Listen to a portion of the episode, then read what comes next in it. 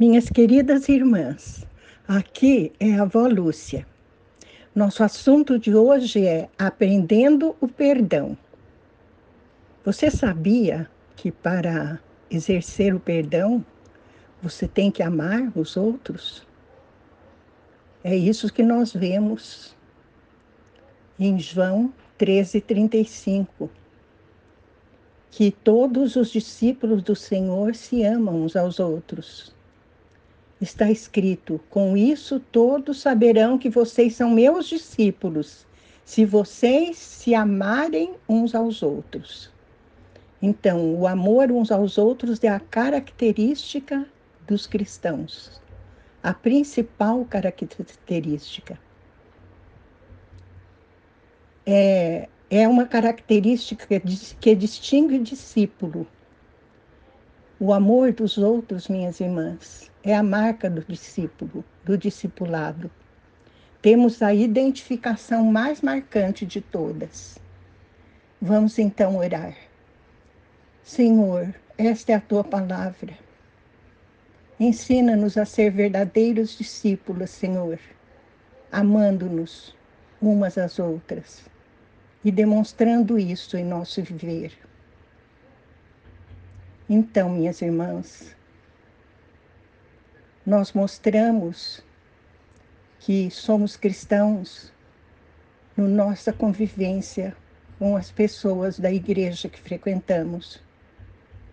Nosso amor mútuo tem de ser tão óbvio que os vizinhos não possam du duvidar da nossa dedicação a Cristo.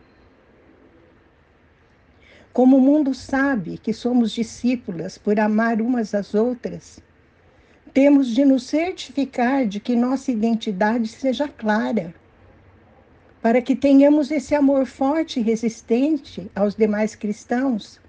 Temos de entender e experimentar o perdão e a comunhão entre nós. Um discípulo não pode amar a Deus ou a si mesmo, e muito menos aos outros, a não ser que aceite completo perdão de Deus. E com base nisso, perdoe a si mesmo, aos outros e aceite o perdão dos outros. É isso que vamos comentar hoje. Em primeiro lugar, você deve aceitar o perdão de Deus. Muitos não creem que têm sido perdoados, porque acham que seu pecado foi tão grande que Deus não pode perdoá-los. Mas você precisa aceitar o completo perdão de Deus para o seu passado para o seu presente e também para o seu futuro. Não existe pecado que não possa ser perdoado com a confissão e com o genuíno arrependimento.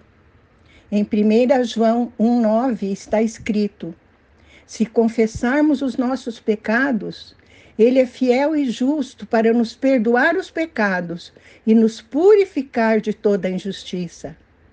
E em Isaías 43, 25, diz: Eu, eu mesmo, sou o que apago as tuas transgressões por amor de mim, e dos teus pecados não me lembro. É Deus falando, minhas irmãs.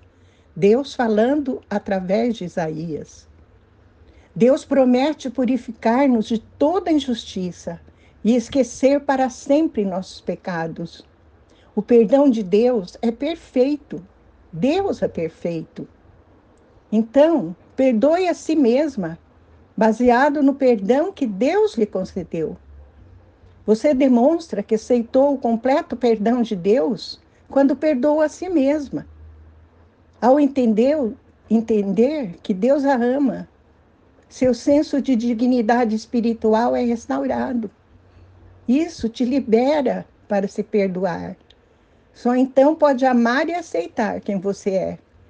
Paulo que foi tanto o maior dos pecadores, como ele mesmo disse, como o grande apóstolo de Cristo, faz uma declaração.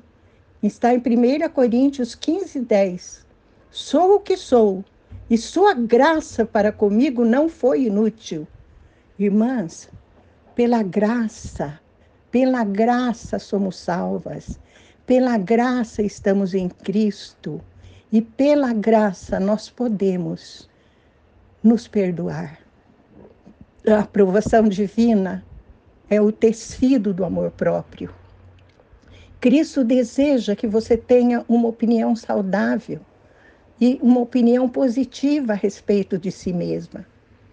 A repetição do ensino bíblico, amar o próximo como a si mesmo, ressalta a importância que Deus dá ao amor próprio. Se você não ama a si mesma, invariavelmente isso refletirá em falta de amor ao próximo. Então, chegamos ao ponto de perdoar aos outros. Uma vez perdoado, você tem que perdoar os outros também. Jesus ensinou em Mateus 6, 14 e 15: Pois se perdoarem as ofensas uns dos outros, o Pai Celestial também lhes perdoará. Mas se não perdoarem uns aos outros, o Pai Celestial não lhes perdoará as ofensas. Isso é muito sério, minhas irmãs. Nós só seremos perdoadas se perdoarmos.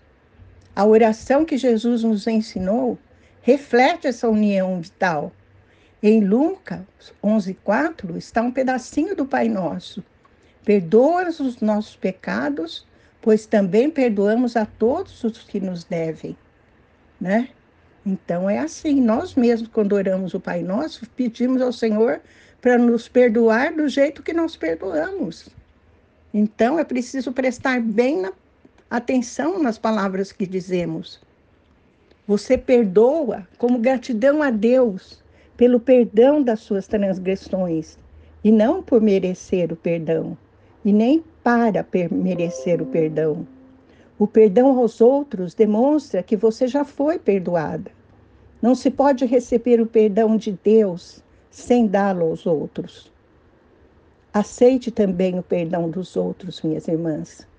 Em Colossenses 3,13 está escrito: suportando-vos uns aos outros e perdoando-vos uns aos outros.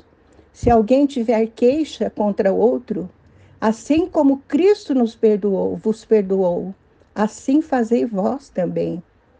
Assim como Jesus levou sobre si todas as nossas transgressões na cruz. O que, que nos custa suportar um pouquinho os outros e perdoar bem menos do número de pecados com que fomos perdoadas?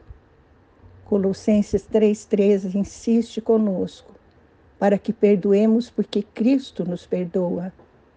Perdoar uns aos outros exige que aceitemos o perdão e também que ofereçamos o perdão aos outros. Aceitar o perdão geralmente segue o nosso pedido sincero de perdão. Às vezes, porém, as pessoas se propõem a nos perdoar por males que pensávamos tão extremos que nem ousamos pedir o seu perdão. Talvez achemos difícil acreditar que sinceramente queiram nos perdoar. Quando porém alguém perdoa você, você tem que aceitá-la rapidamente. Falhar em fazer isso, minha irmãzinha, é pecado. Indica que você acredita que sua ofensa contra essa pessoa foi tão grave que o poder de Deus não é suficiente para capacitá-la ao perdão. Nega a expiação perfeita de Cristo na vida dessa pessoa. Quando não aceitamos o perdão de uma pessoa, nós a ofendemos e prejudicamos nosso relacionamento com ela. Isso prolonga a dor e a divisão entre nós. Às vezes, costumamos dizer: Isso não vou perdoar nunca. Não, temos que voltar atrás. Temos que perdoar, sinceramente. Assim, como Cristo levou na cruz todas as nossas transgressões. Amém? Vamos orar. Pai querido, em nome de Jesus te pedimos que o Senhor nos faça amar, amar uns aos outros tão intensamente, a ponto de perdoar, Senhor, sem pensar muito, e de também aceitar o perdão dos outros. Concede-nos esta graça. Amém.